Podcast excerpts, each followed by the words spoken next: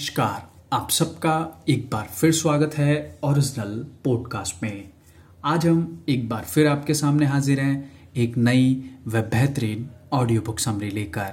आज की यह ऑडियो बुक समरी हमने ली है पावरफुल प्रेजेंट बुक से।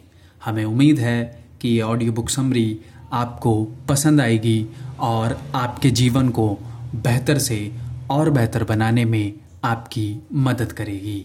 तो आइए सुनते हैं इस बेहतरीन ऑडियो बुक समरी को और बनाते हैं अपने जीवन को बेहतर से और बेहतर। मन में दुख की स्क्रिप्ट न लिखें, अभिव्यक्त कर दें।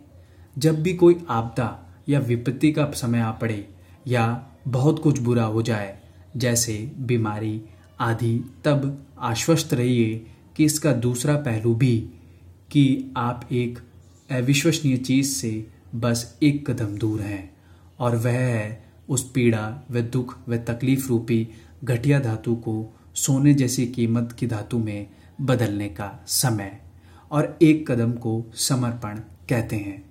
इसका मतलब ये नहीं कि आप ऐसी स्थिति में सुखी हो जाएँ, खुश हो जाएँ, लेकिन ऐसा अवश्य है कि आपका भय और दुख शांति सुकून में बदल जाएगा।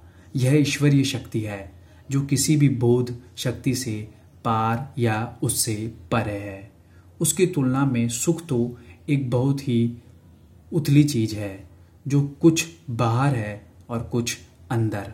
अगर उसे आप स्वीकार नहीं कर सकते तो जो भीतर है, उसे स्वीकार कीजिए।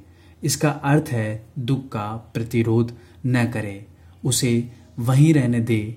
वह दुख जिस भी रूप में हो, शोक, विषाद हताशा, निराशा, भय, चिंता, अकेलापन उसके प्रति समर्पण करे।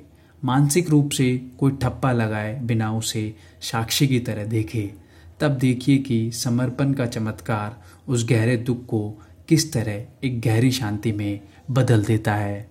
जब आप निकलने का कोई रास्ता नहीं होता तो भी उससे पार पाने का तो कोई तो कोई रास्ता ज़रूर होता ही है।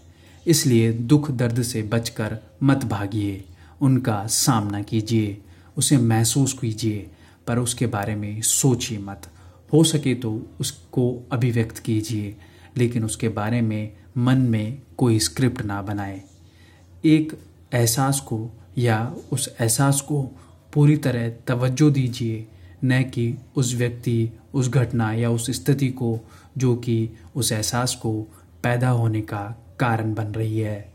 मुश्किलों से अच्छी तरह लड़ने का यही कारगर तरीका है। धन्यवाद।